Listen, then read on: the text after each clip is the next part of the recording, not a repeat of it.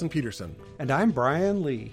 Welcome to the Voice Culture Podcast, where we traverse the rich historical legacy of voice training from the greatest minds and teachers of the art. Each episode features lively conversation, fascinating historical insights, and practical application for today's singer.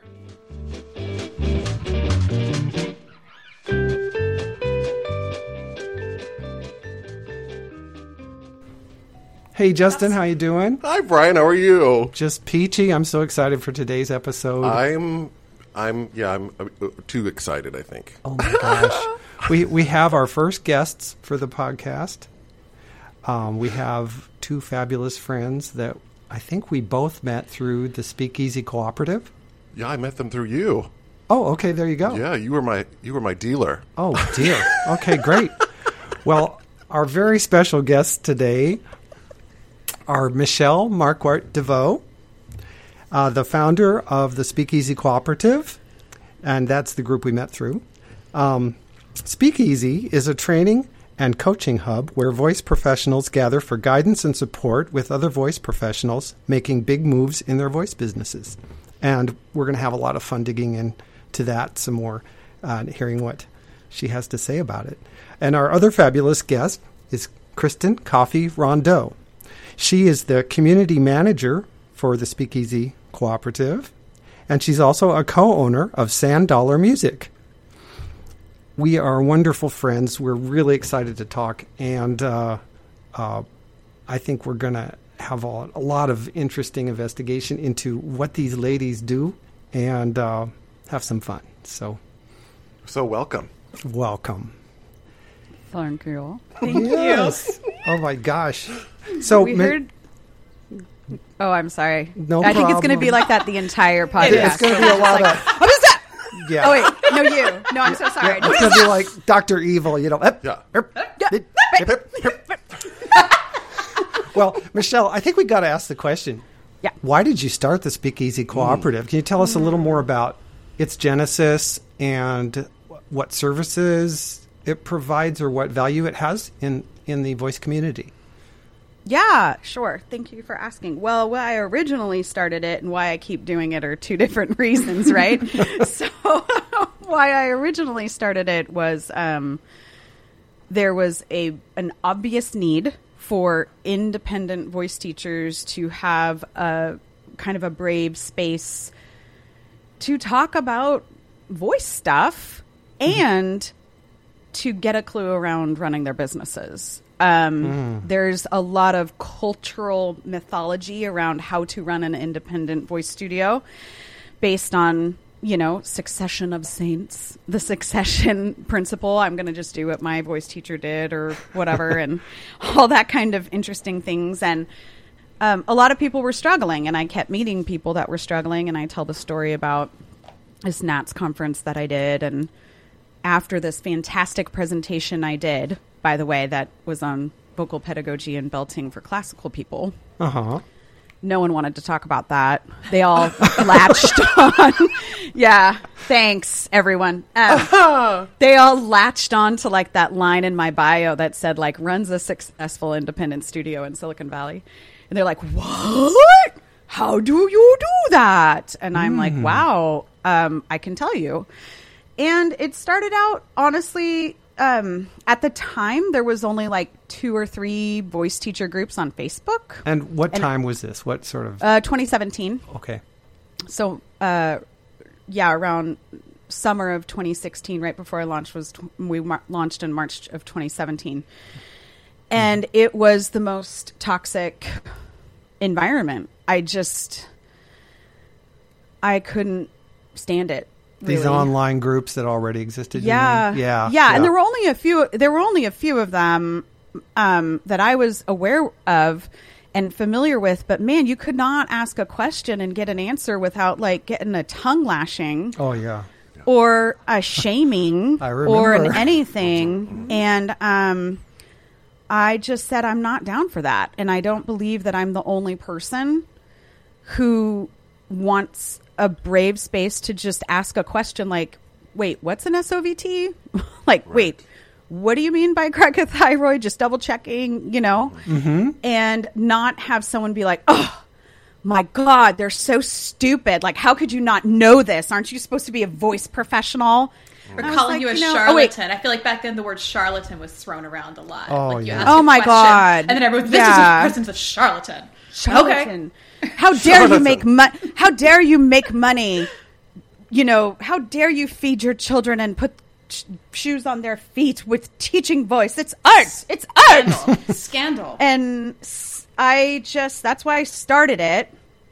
The good news is is I really think that our presence in the online voice sphere has um, taken it to task. And so I really don't think that um, there are definitely toxic places everywhere. Yeah. But I think there's been a, a boom of Facebook groups. We're not just we are much more than a Facebook group, but just to kind of give it a con- compare contrast to when I started, there's been like a boom of Facebook groups that um, are around voice, and you know many of them are now explicitly saying, you know, you're not allowed to be an asshat. That's so great. I I kind of take a little bit of pride in that, and I think that you know as soon as you shine a light and say it doesn't have to be like this, and every and other people say yeah I don't want it to be like that, then you can. You know, it doesn't matter if people join the Speakeasy Cooperative or not. It's like that ripple of like stop being an asshole has gone through Yeah. a little bit, and it you know though there will always be there will always be, Yeah. but Yeah. yeah. So, I think it's Christin. the- oh, sorry. oh, go ahead. Yeah, go No, I was just going to say, like, what do you think, Michelle, was the secret sauce for you that was the, the, the one thing that made the difference of, of the behavior? Like, for I have ideas, but I, I was just wondering if you had mm-hmm. any thoughts about what was that one special ingredient that you were like, this is the thing that will change how people interact. honestly, I did not have that at the time. Okay.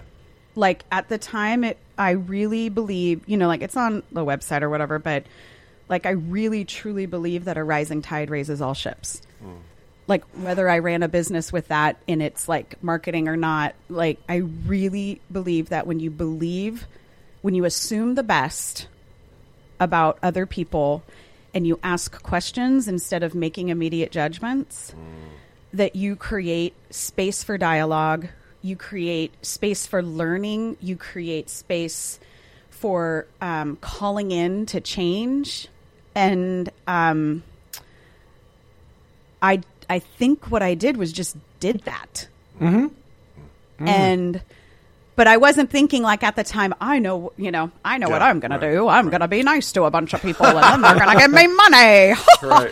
well, you know, You the thing know, for me I- is like I, I, the thing I keep coming back to is assuming the best. I think that was the thing I remember from the first days of being in it, where, where you were just like, you know, when people say something, so ask a question or whatever, just assume that they have the best intentions, rather Mm-hmm. than you know they're coming to like do a you know gotcha, right? Yeah. Aha, you asked a question, now I gotcha.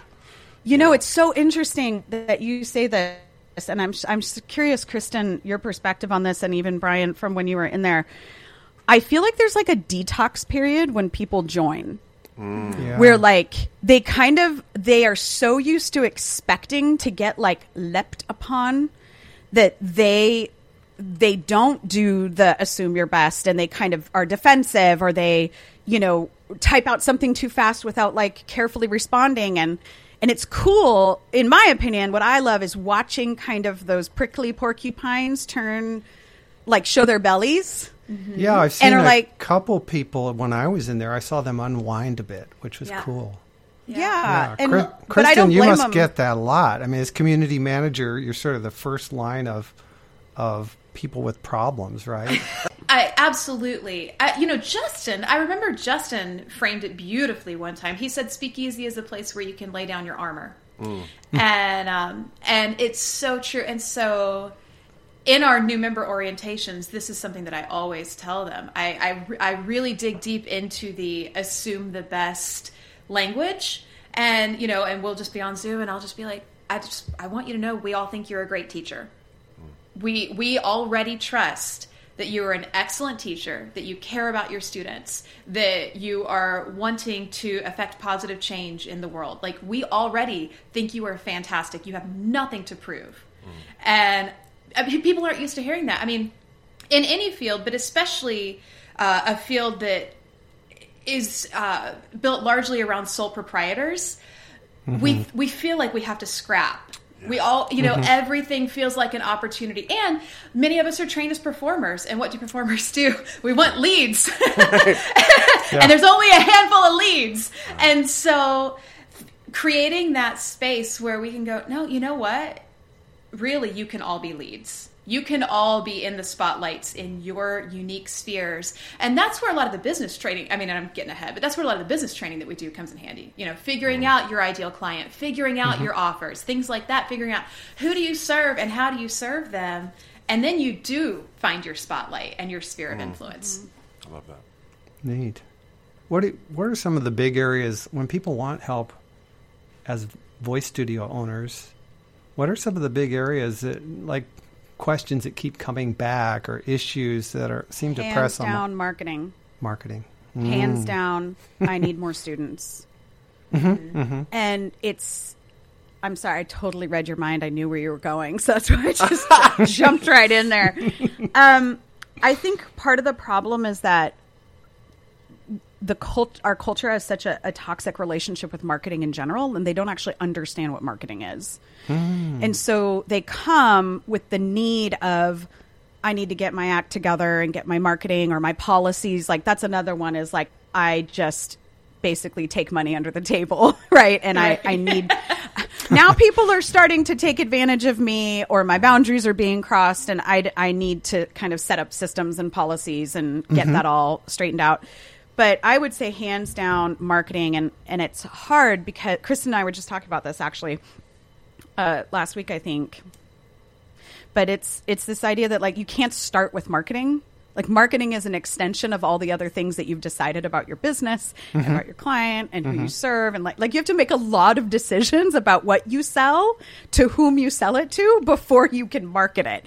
And so it, it's a little bit you know I I imagine that it can be very frustrating when someone joins and they're like I need more students. And we're like great who's your ideal client? And they're like what the f- is an ideal client? Like you know? Or do you think that's true Christin? Uh, oh, absolutely, absolutely. I think um, it, it's it's exactly that. Of we, we want to save people the uh, the anguish of marketing in a bunch, you know, spending a bunch of time and money and brain space and emotional space on marketing. When you might end up marketing to the wrong people, you know, you might end up having an excellent marketing campaign and draw a ton of clients, and then find out, oh, I don't actually like working with you people. So it has to start from who do I serve and how do I serve and uh, and so getting people to dig deep into that I think is is vital. Yeah. Yeah, know what you're selling first. Yeah. Yeah. Yeah. I think And to s- whom? Right. And those, You you know- know, it's funny. I'm sorry, I interrupted you. You go. I was just gonna add that. Okay, it's music we make here. Um, shit. Now I lost it. Well, let me let me let Well, me you- just. The thing popped up while you both were from bo- what both of you said about marketing, which is um, sometimes there's sort of a taboo or some kind of internal restriction to let go of about the idea of business. You know, voice teaching business. Like 100%. you know, there's many voice teachers, that's their main income, but yet they're scared about business, you know. Yeah. They they the the whole concept of acting as a business, having having a, a business framework in which to do your amazing work uh, is really hard. Well, I think a lot of it comes back to people's stories around money and making money and what do they do with money and do they deserve to make money? And it, there's a, there's a lot tied in there um, with people's politics and people's ethics and people's self worth. There's so much wrapped up in that, and then also again, many of us were trained primarily as performers. And so we got no formal training in running a business, mm-hmm. and we got no um, emotional or psychological framework for running a business. A lot of us don't have positive associations with being business people. Mm. We want we and, and we don't see the intersection between being an artist and being a business person. We mm-hmm. think we you know we tend to compartmentalize and think well you can be one or the other. And you know we we believe in a lot of both and. Definitely. We are definitely the Pomo crew, right? Personality, both and. Uh-huh. But like Justin, you say, you know, I, I I reference you a lot because it just is so in alignment with my my personal core values, and I think the business's core values as well, which is two things can be true Right. you know and um you know it's it's interesting when christin was talking about the money and stuff it's like scarcity mindset which is this belief that there is never enough is this thing that makes you greedy and greed is the thing that says i have to have everything Yeah. and um, it's so ironic, you know. It's like this fear that I will never be taken care of. It's a deep scarcity wound, right?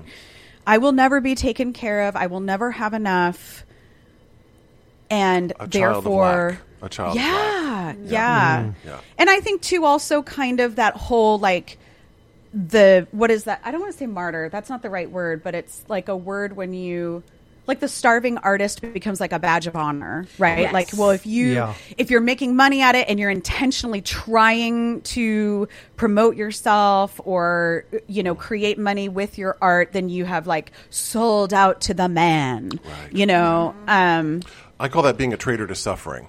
Mm. Ooh, right? yeah. Like, you know, like the idea that you have to suffer. You have to suffer as an artist or as a whatever. You you know, you pay for it and you're suffering. It's like, Yeah. ooh, that's a bad. I'm like, there's plenty of suffering without Yeah. having to worry about like where I, I just think there's plenty of suffering. You don't You know- also Yeah. need to Yeah. worry about paying your rent. Whether you if have people enough would suffering. view if people would view suffering with an abundance mindset, I'm so sorry, that's not appropriate. I'm also wondering too about the connection between between scarcity mindset and growth mindset.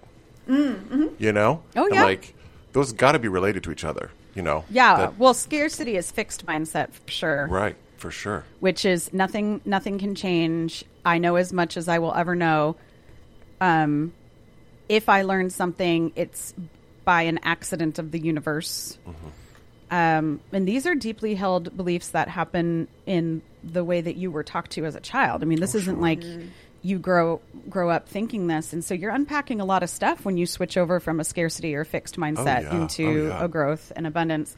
And I know, I mean, like you, the four of us, we talk about this stuff constantly. So, you know, maybe for the listeners, just say, like, we know that there is some different data out there that is contrary to the growth mindset, fixed mindset model. Uh, but, you know, I work with it every day.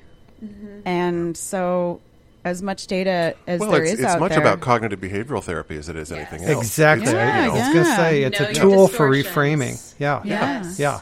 catching yourself when you're going into cognitive distortion and saying, Mm-hmm. "Oh, wait, that's actually a distorted thought. Let me put that back right here." You know, which Yeah. is what Mm-hmm. It's the cognitive behavioral catching. therapy. Yes. Oh, that is the catching.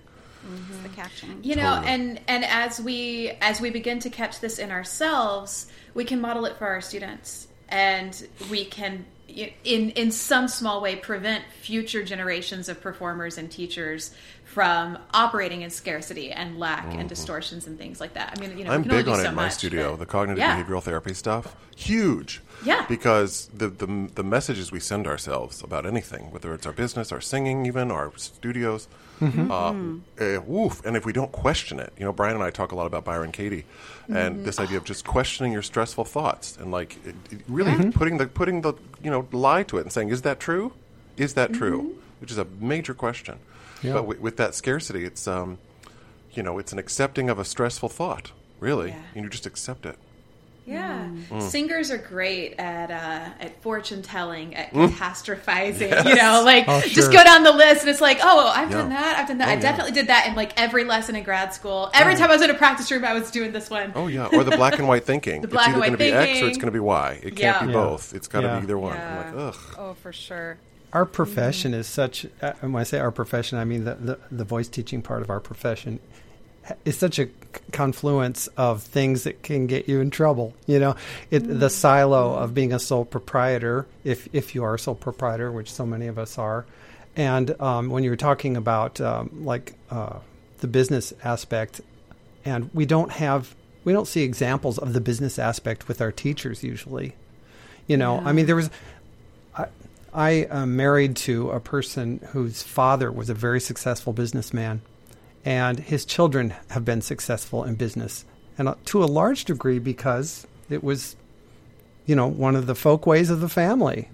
You know, Uh, uh, and if you've if you've never seen that, if you've never experienced that, you know you you got to learn it. And uh, Yeah. um, anyone can learn, of course, anything. But but when you're steeped in something as a child, and and uh, go through life thinking, yeah, that's entirely possible. Sure, I can do that. Why not? You know, Yeah. um, it's a whole different deal. I also think there's something, if you look at education from a philosophical view, as I often do, the, the, the feeling some people have sometimes is a feeling of cheapening education by, by, by some of the some of that business sort of stuff, where you're sort of looking at students as like an end, a means to an end, rather than relationship and like passing on good information and teaching. You know, I, every teacher has to make money, but you know the great teachers go beyond that sort of model. And so I think you know it's it's being able to it's really being able to marry those two things, and Yeah. being able to say, you know, I'm going to teach and and I understand my teaching is a sick. I, I you know because you know I grew up in the Midwest and we always looked at our sort of callings in life as like a religious sort of thing. It's like you were mm-hmm. called to be a teacher, you were called to do this, you know, and so it's being able to fulfill your you know what you feel is your calling in life, but also to be able, like you said, to be able to put food on the table, right? And being mm-hmm. able to balance those two things, right, where it doesn't look like it's you know, well, because we used to say this in opera world all the time. You'd have singers who couldn't. Well, this is going to sound terrible and shady and bitchy, but uh, you know, maybe a singer who couldn't sing that well, but they had a fabulous website. Mm-hmm. you know, and it's like they couldn't really do much with their voice, but boy, their website looked great. You know, and you would mm-hmm. just be like, but what's where where are your where's the balance of your of your skills and your values here?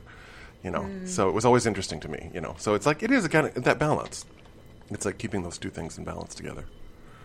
Yeah, yeah. It's uh, it's really um, something I needed help with when I came to Speakeasy. I came to Speakeasy though for a slightly different reason at first than business, but I got a lot out of it for business. But the reason why I first came to Speakeasy very early on, when it was a young organization, uh, was was the speak easy part. I wanted Oh, to be able to to Yeah. to share and talk and and sh- shoot the breeze with people, you know, without. Uh, I wanted a smaller group uh, uh, rather than the, the whole World Wide Web, and to be able to, to talk about Right. the ins and outs of teaching. Yeah. And uh, uh, I really got a lot of uh, value out of. Then after that, I started to really enjoy learning more about the business possibilities and how that could fit into my life. Loved it. Well, Nice. And I think that as the as the group has grown, you know, the that that small intimate feel has definitely evolved. But I think that now we are having pockets of people sort of creating their own mm-hmm. enclaves. Okay. Um, which is which is a lovely thing because they're still creating that you know within the larger thing. I mean, like I mean, the four of us have certainly done that. Yeah. Uh, over, the, over the years too. You know, now there's this little I mean, Little even in office, you can't all little sit in the same room. You know what I mean? It's Right. Like, I'm a small room kind of person. oh yeah. You know, I need like yeah. a table of eight, and that's about even in social life. That's about my max of like you know just energy because people do take energy. People take it. You know, you're like Absolutely. it's like okay, this person is really. Um, sucking up all my energy here today, you know. So um, I, I I love what Brian said too because you know the, the the exhausting part of the forum world is that you don't feeling misinterpreted is a really bad feeling. Right, That you're not being worst. understood. You know, it's like St. Francis prayer. You know, it's like let me understand more than, but still, I'm like, no, I like to be understood, St. Francis, please. Let's keep know? that part in there too. yeah, but you know, just you, you want to feel like you can speak, to be able to speak freely, i- i- especially in the age we live in today, Yeah. is something that I think is very important because fear keeps many people silent. Mm-hmm. Yeah. And then that silence builds resentment. And that isn't good. it's like, let's have it out. Let's talk about what it is. And I, I've been thinking a lot about disagreement, you know, because this is something that comes up a lot in the vocal world. Mm-hmm. And I think it's understanding for me the rules of engagement and how do we interact with each other in a way that give lets both people walk away with their dignity intact right? And without that sort of shaming element of, of whatever that is. And i think uh, disagreement when done well can be a beautiful thing because both people can walk away better from it. Um, so I, I Amen. you know i get really afraid when everybody wants to agree because i feel like oh you know it's that's not how people learn and if everybody agrees on everything nobody's learning anything i mean you know if Well, and I always look at if why- everyone's thinking the same thing, then nobody's really doing any thinking at all, right? And are they agreeing to, to please somebody? You know, Right, like right. like sometimes uh, I've been in certain other organizations and groups where um, people would get on a bandwagon of agreeing with what the guru says, for example, um, in order to curry favor. I mean, it can be that bad sometimes. It's like pandering, but um, but yeah, a- agree, disagree, whatever. But but be able to. Also, I really like because I have a huge like black and white concretist element to my personality. We I- we had not noticed. Oh. I, that is completely new information. Sometimes I want to. I want to. Okay, I think I, I think Lord. we have a multi sarcasmic group here. Um, anyway, what I was going to say, sometimes it's nice to ask a question or answer a question and not be interpreted. Sometimes you don't want to be interpreted. Right. Mm. You just want to exchange ideas as ideas. Mm-hmm. You know, it's like, oh, I haven't made up my mind yet, but what if? And and mm. devil's advocate has almost disappeared now as as fair play. Devil's advocate online now seems to to to look like um, you know an offensive challenge all the mm. time. Well, it's a cha- it, it, it's a tricky thing because many people are not honest actors. Many people, when Yeah. they do the devil's when they when they do the devil's avocado, they uh, they are trying to make you feel stupid. Right? There, it's not Socratic method. It's not Yeah. you know it, bouncing ideas around in a in a fair and honest environment. It's it's truly just trying to play gotcha. Yeah. And uh, and so yeah, when you can find those people who you can go, okay, this might be really stupid, but I'm just gonna say it. Yeah. What if? When you find those people you can do that with, it is magic. It's It so is. Yeah. special. Yeah. It's so rare. Yeah, It really is. It really is. on some of those big bad voice groups, a couple of which are still around. Um, I haven't been on Facebook for a year now, but when when I was, I you know you find people. I think that's kind of how you guys found me in a way. I forget how I got real hmm. interested in speakeasy. I know I came to you and said, "What is this here speakeasy thing?"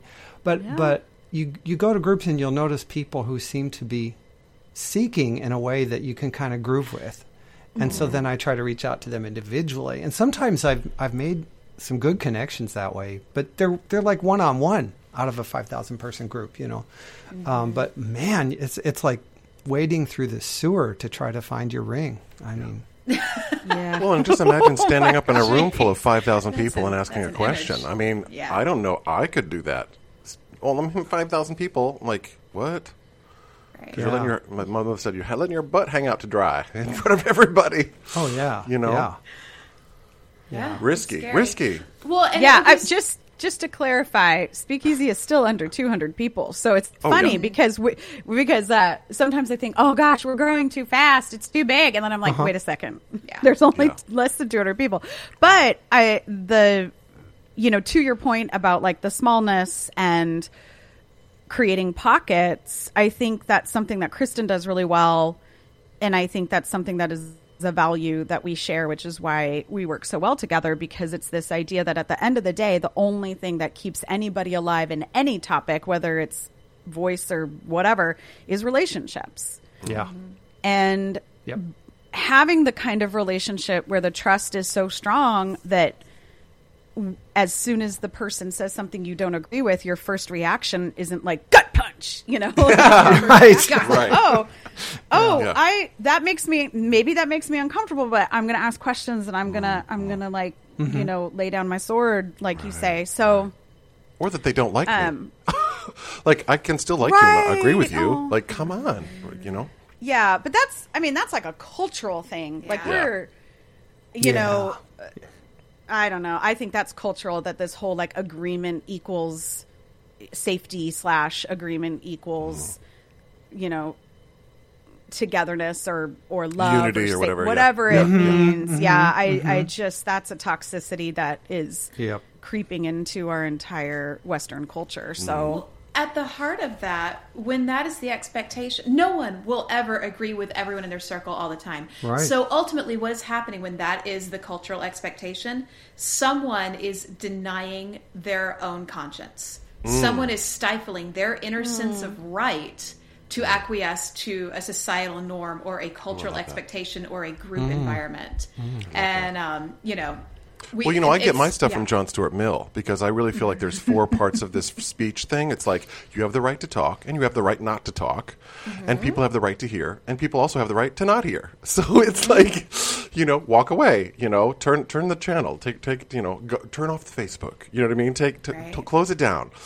Um, you know, and it's it's funny because like someone said once like the, about BS. I shouldn't say the whole word, but like you know the the amount of energy that it takes to dispel the BS is like t- 10 t- the power of 10 more than it takes to like let someone spew bs you know it's like because you just have to like be like okay well here's here's how this is not the way- the way to think about this and da da da da da and uh, so yeah Well, we see this. I mean, this is not even a voice thing. This is just the world. There is uh, social cachet in being chronically outraged, mm. and and it takes a lot to be the calm voice to go.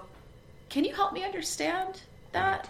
Is is that outrage merited, or mm. do you have like facts to support it, or you just you just you just mad? You just posting stuff because you mm. mad. Being mad makes you feel virtuous.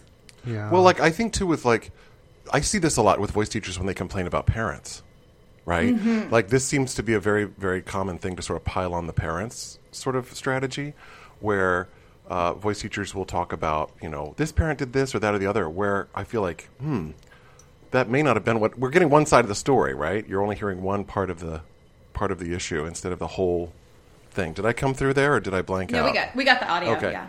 yeah so just you know the outrage of, of something you know they did something wrong to me maybe the parent didn't maybe the parent didn't do something wrong to you maybe they just acted in the way that they thought they had to act Well, and that goes So- back to Michelle's, you know, founding principle of assume the best. Right. And and you model that, Michelle. And when people have difficult interactions with parents, you always say, "Okay, we don't have the whole story."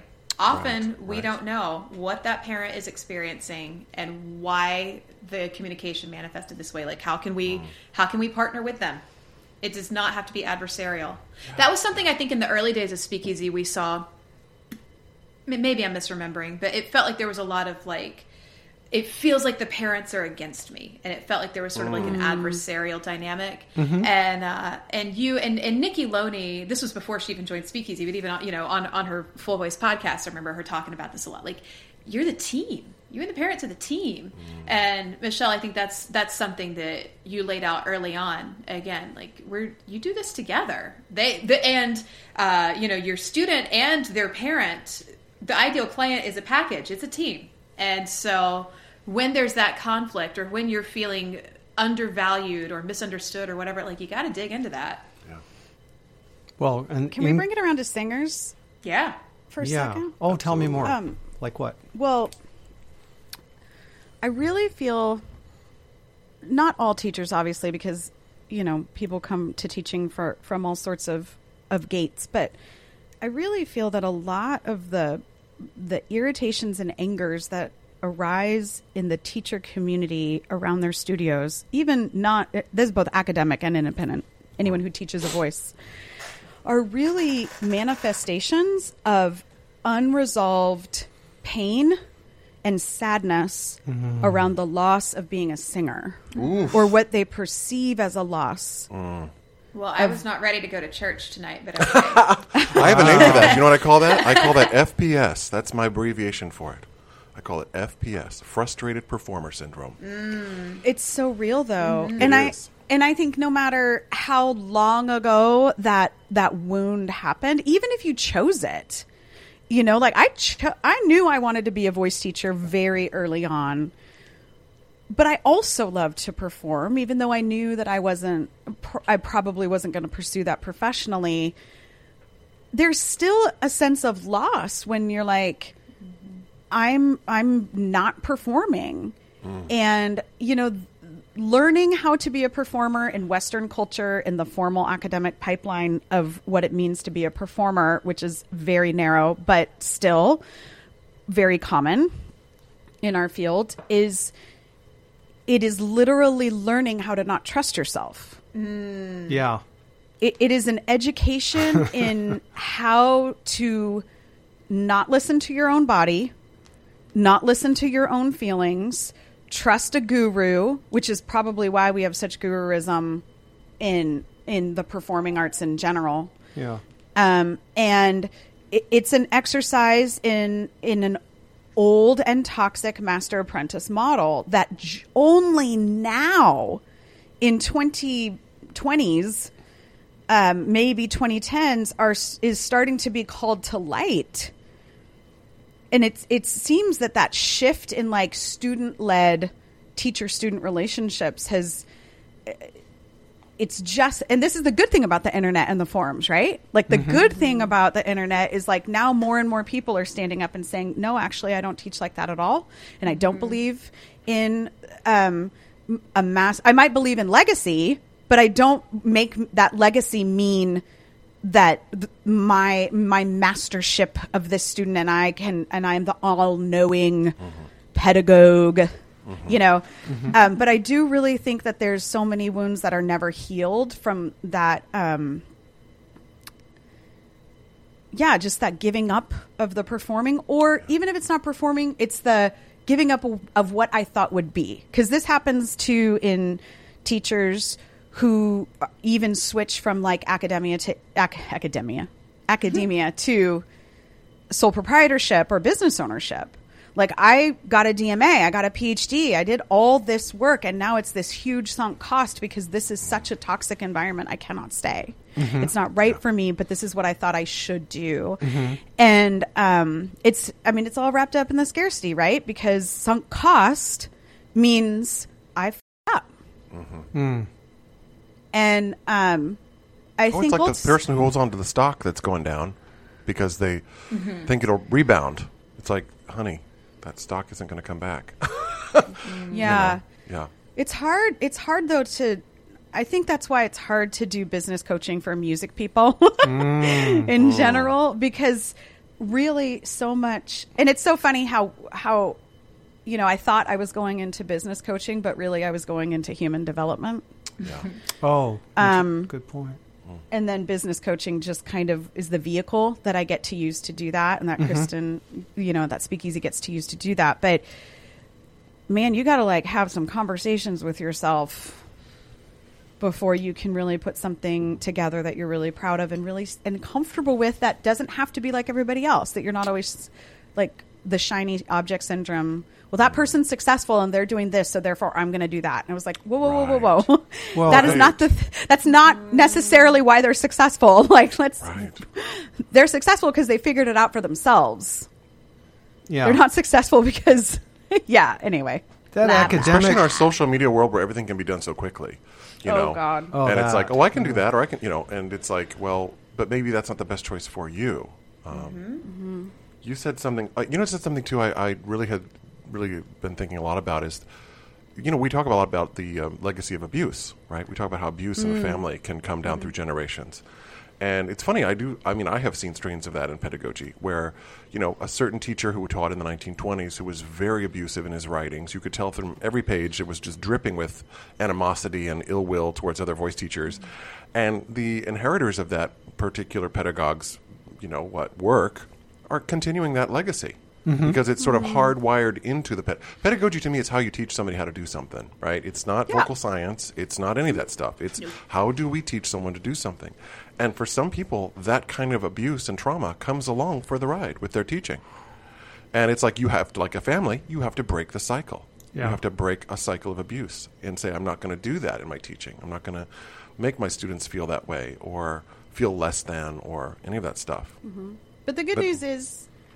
Oh, I'm sorry. No, go ahead. No. Um, the good news is, is just Please, like I'm ready for good news. yeah, I mean, you know, just like, just like, you know, I'm going to say a cheesy thing. Just like hurt people hurt people and broken mm. people break people, healed people heal people. Yeah. Mm-hmm. And Yeah. so, if you can be, if I can be, if we can all try to gain our own healing and keep mm. ourselves, you know, um, in right relationship with each other and the universe, if that's what, and whatever we're connected to, other humans or the universe or whatever, if we can stay in a in a humble and right relationship there, then we will heal. And when we heal, we get to pass that on to our students Yeah. and then they will charge enough money they will heal their students right um, and i just think that that's where the opportunity is right we all have such an amazing opportunity to create generosity mm. If we choose it. be perpetuators Yeah, of yeah. generosity if we choose it Yeah. so Yeah. It's beautiful. and see. And see. That's great. I feel like I have a really neat slice of the philosophy of where you're coming from. Um, and it, boy, that all just makes so so much wonderful sense. Um, I'm the oldest person of this group, and I, I have uh, uh, taught in a lot of different environments. However, not higher ed. I've taught in private schools. I've taught in public schools. I've done uh, Suzuki teaching. Uh, I've taught instruments. I've taught voice. I've coached singers since college. Um, and you have this opportunity from that angle, from the angle of being on the bench. Like I've sat in so many lessons and so many rehearsals with singers. So as like the, you know, background person helping it happen as the pianist or the coach, and um, it's so interesting to Michelle a little bit ago when you were talking about the academic pipeline and the narrowness of it. We are taught a bunch of standards that in today's world, the way things move, they're almost arbitrary standards. But they seem like they're set in stone. And, and we think if we miss the mark and d- don't achieve them, th- I mean, it's some of the healing I had to do, like coming up through a couple music degrees. Um, you know, the, the idea of not just good enough, but to achieve certain milestones by certain ages, for example. That's a big thing for singers and uh, a lot of other musicians too. yeah And uh, It is. so- there's there's that expectation, you know, like you you get out of undergrad, you do your yaps, you do your yaps, you go get your masters, you do your masters, then either you perform or you get your DMA, and you better do it all fast, Right. and you better have this all figured out before you're 28.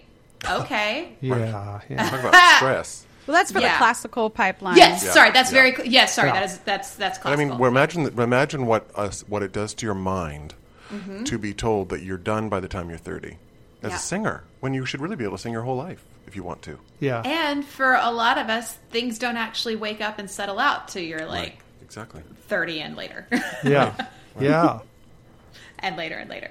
right. Yeah. Yeah. I might have cut you off though, Brian. I'm sorry.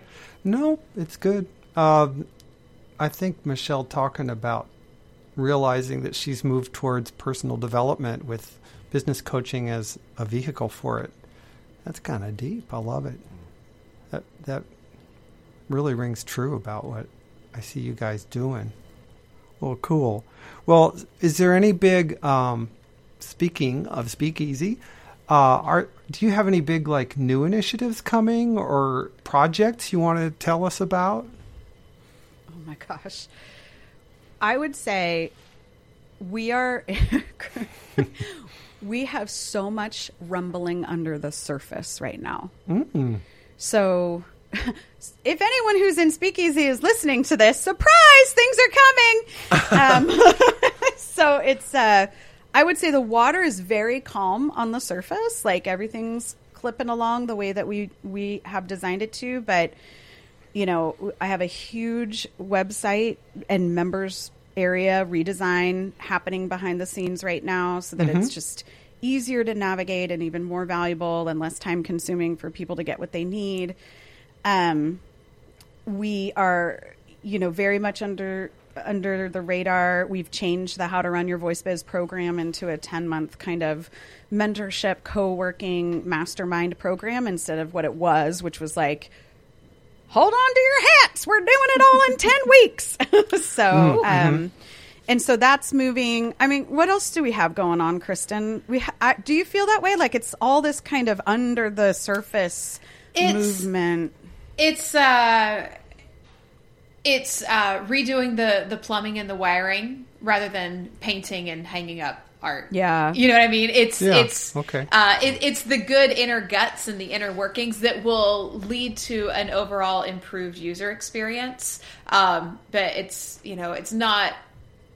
Uh, yeah, uh, there, there's it's not like something shiny. This sounds like uh, uh, typical growing pains of a Yes. successful young organization four four plus years in. It's exactly the right time. Yeah. So That's like it. You can you can look at data around like I mean if you want to get nerdy about business in general. So you can look at data like growth, you know, growth of of businesses and at, at year like 3 mm-hmm. is when businesses say, "Oh, okay, I'm clipping and now I have time to actually like make sure my systems are all snazzed up and and it, it's interesting because that's where we're at. We're like in just getting all the systems uh, locked in. We we do have a couple new things. Like we started last year something called the bootlegger buddies. And this is like a core group of people who are just volunteers. And they they reach out to new members. And we're getting more and more community involvement which i think is great. Christin's doing a fabulous job lining up speakers That's been really um, fun. Oh, great. because we do like four live events a, a month. A and then they're all available most of them are available on the website. Um, but just keeping that live uh, opportunities for small groups right justin? Like keeping those live events knowing that not everybody's going to come every time and we wind up getting a little bit different group every time you c- get you know kind of have that interpersonal um, small group feel. But um, it's good that it's boring right now Mm-hmm, yeah. Mm-hmm. like Yeah, it's so yeah. good because 2020 was hard on everybody Oh. and the team. It was. It was hard. We it was exhausting and and you know, we all just set aside we set aside probably too much of our boundaries to just help teachers who had like never even in a million years thought about going online. Never in a mm-hmm. million years. Yeah. And you know, maybe that was wrong of us. Maybe that wasn't good modeling of, of boundaries and stuff. But it's like you, when you see someone drowning, we we just couldn't be like, well, my boundaries. So, um, No, Oh, no, I, was- and I wouldn't change. But it was tiring. anything. Yeah. it, yeah. it was But you know, the amazing thing is now many of those teachers love teaching online, and some of them, some of them are like, I don't know that I want to go back to in person at all. Like, I've got it figured out. I'm doing great. I'm going to stick with it, which is fantastic. I mean, I love don't it. Know. It's it's been a really wonderful thing to watch. Oh, that's It's great. awesome. Yeah.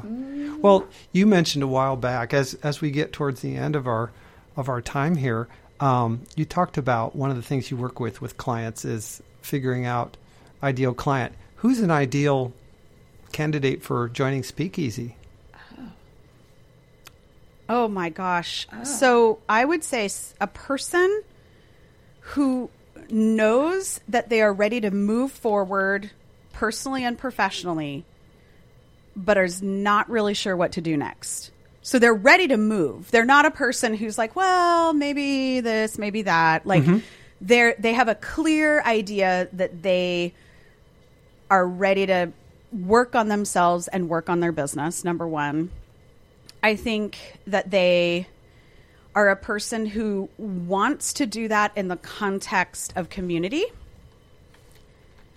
Um, like not maybe all about the community, but they would love that shared experience. You know, James Clear talks about that in Atomic Habits, where he's like, when you when you're working toward a common goal with other people who are working toward that common goal, it actually helps you build better patterns and relationships, or um, yeah, like patterns and and habits around what you're desiring to do. And and that they have some sort of relationship to the voice business. So whether they're an independent teacher or even pa- we have a lot of people who are like parallel businesses, which I love. So like body workers, pedagogues that want to create for teachers teacher trainings, um, singer adjacent stuff. Um, in addition, but that there that there's a love of the human voice and and what it represents in the world.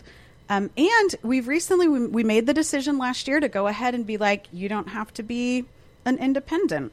Like we're definitely focused on business and all of that. So, but if you're interested in that and you want to be a part, and we have some fantastic full time academics in the group now um, who just wanted a different vibe. They wanted a different kind of cultural conversation than they were having in academia, and um, That sounds really I, cool. would- yeah. yeah. It's so funny. What do you think, I- Christin? Yeah, like I remember, I remember these conversations around. You know, do do we do we ha- is it okay to have members who aren't independent voice teachers? And uh, you know, and now there are so many in the group who, I mean, you know, maybe they are, but it's not their primary thing or whatever. Like I can't imagine it without them. It's it seems so silly now looking back that this was a thing that we were concerned about. That um, yeah, the question was who is Speakeasy's ideal client? Oh gosh, I I would agree. Somebody who is ready to be intentional about their time, um, about their mental and emotional resources, and about their money. Um, I think it's somebody. Yeah, Michelle says ready to move. I agree with that. I think also like ready to be intentional, ready to get clear.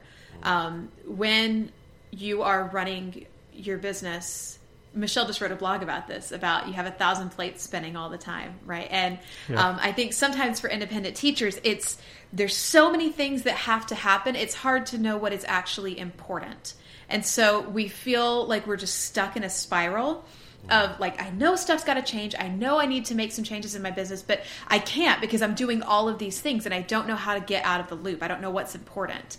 And so I think people are ready for speakeasy when they're ready to make a decision, when they're ready to be intentional and make a decision, even if it's the wrong one. Um, Michelle doesn't say this as much anymore, but she used to say all the time, "Action brings clarity," and uh, and I think people who are ready for action, who are tired of being in a spiral, and are ready to go, okay, I'm making a decision and I'm being intentional. Yeah. And it's interesting too. I want to clarify like I think one thing that we do different which is kind of to the ideal client thing for Speakeasy is they're not a person who wants like the cookie cutter No. solution. Like they're they're they're not a person that's like just give me the check boxes and the templates. We have templates and we have check boxes, but they're they're people who are like what's going to work for me? Mm-hmm. Mm-hmm. how how do I take what are the principles I need to know? And I, I say this about the programs, the higher programs that you can access once you're a member of Speakeasy, and it's this idea of like I don't I'm not here to give you fish. There are plenty of other business coaches that give out fish. I'm not here to give fish. I'm here to teach you to fish. And that my hope is that whatever you learn here will be something that you can always come back to in every season of your business and every iteration of it. And you're just asking those questions differently or more pointedly. Um, you know, it's that old, I mean, it's the same thing I want to do as a voice teacher. I, I want to work myself out of a job. I was just going to say it, it parallels teaching voice brilliantly because you would never teach two lessons the same way. You would never coach two clients the same way. You said one of my favorite words, Michelle, which is principles. You know, if, if you can if you can convey and help someone discover good principles for action, boy, that goes a long way. Yeah. And it's not hustle, right? Like just because you're ready to move, mm-hmm. being ready to move doesn't mean being ready to run. Being ready to move means I'm ready to take one st- if I need to step. take one step at a time. But to Christin's point about the intentionality about about the decisions, it's like n- one thing I really value about the culture that the group has created is you can go your own pace. Mm-hmm. Hmm. You know, mm. Like if it's going to take you six months in speakeasy and you're going to jet through everything and you're going to come to all the group coachings and you're going to do private one-on-ones and you're going to get that thing all whoop whoop bop doopa and then leave fantastic. And if you're like i i want to settle in this is going to take two or three years i want support the whole way. And i want to do this a tiny baby steps at a time i think that's some that's why I t- that's why i continue to have it be a membership a monthly membership Mm-hmm. because I don't want to be for this particular group and for this particular offer. For those kind of people who learn that way, I like that flexibility. Mm-hmm. And, mm-hmm. you know, we say it about our events and we say it about Speakeasy, you know, come when you can, leave when you must. Yeah. So, Beautiful. Well, I have thank one you. last question. Yeah, for you guys. ask Justin. Since you're on the Voice Culture podcast, what is one thing in voice culture that we should be talking about more?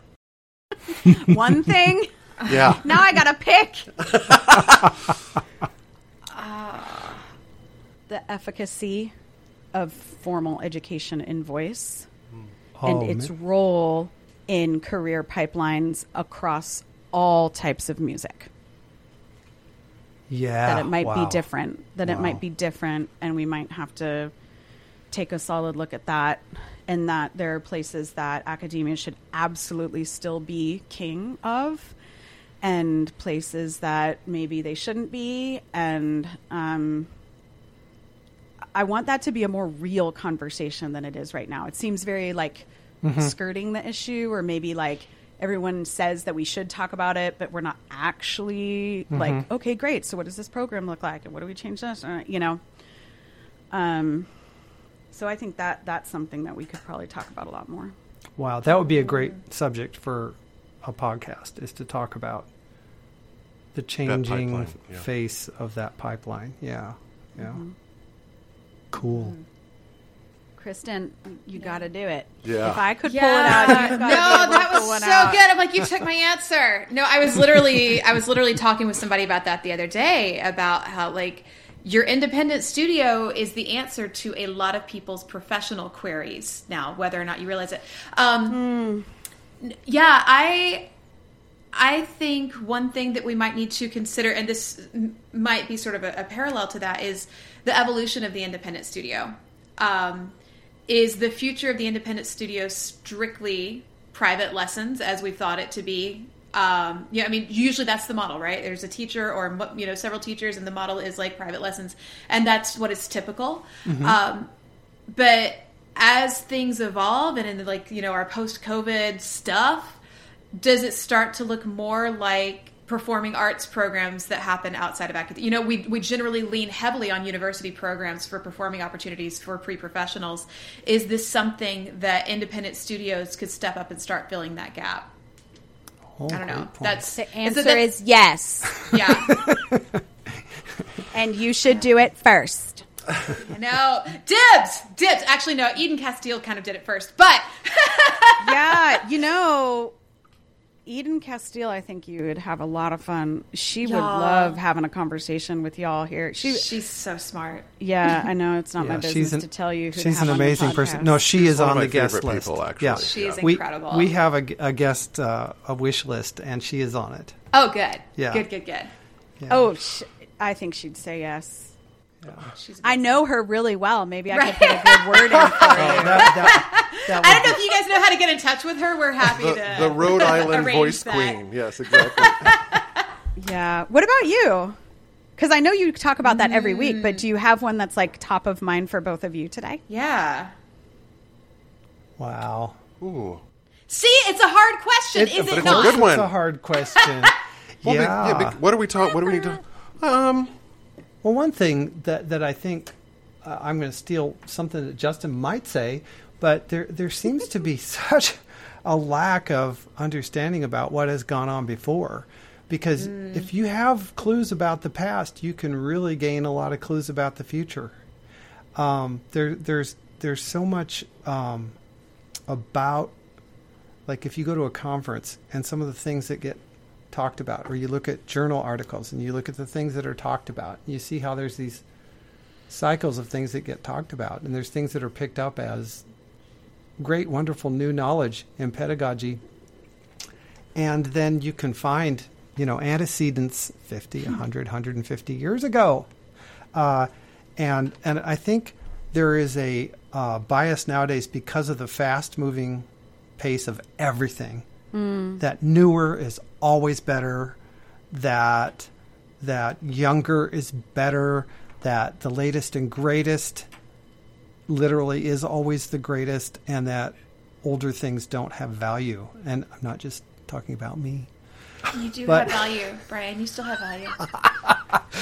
But but I th- that's that's a thing I see um, Yeah. it, like in the nuts and bolts of, of teaching and pedagogical ideas, uh, I see a lot of stuff that should be called looking at old things in a new light that people present as something brand new. And that mm. kind of gripes my grits. Was it Cicero or Aurelius who said um, to be ignorant of history is to remain a child forever? I can't remember oh. which it was, but mm. that's what it makes me think of, right? To be ignorant mm-hmm. of pedagogical history is to Yeah. remain a voice prof- to, to remain a baby voice professional forever. Like we got to know where we came from. Yeah. Freudian slip. What did I say? you were like you you were going to leave out the baby part. to remain a voice to, professional. re- to remain a voice professional forever. Heaven forbid we be one of those. ay, ay, ay. Justin, you're not getting off the hook. No, I would just say to, to echo what you said. I think we have to figure out the role of academia in the pipeline of this, the various stylistic world of music that we live in today, versus even hundred years ago, fifty years ago. Um, how do we get people, even in the opera world? I think even classical music needs to take a serious evaluation of if the academic pipeline is the best way to do what it need, needs to be done when we know that the uh, singer in academia, even in a classical track, has uh, so many obstacles in front of them in, in getting to be a better singer. Um, so, you know, whether that's privatizing that whole industry out to opera companies or creating our, our um, educational organizations that do that specifically, I don't know. I think we need to talk about what is what's the current state of our world and where do we want it to go in terms of the variety of music that we have in such a mm-hmm. way that celebrates the diversity of music that we have in the traditions that we have, not just, you know, one or two or three. Oh, I mean, I guess it's time to address cultural imperialism, right? And thank you so much for coming.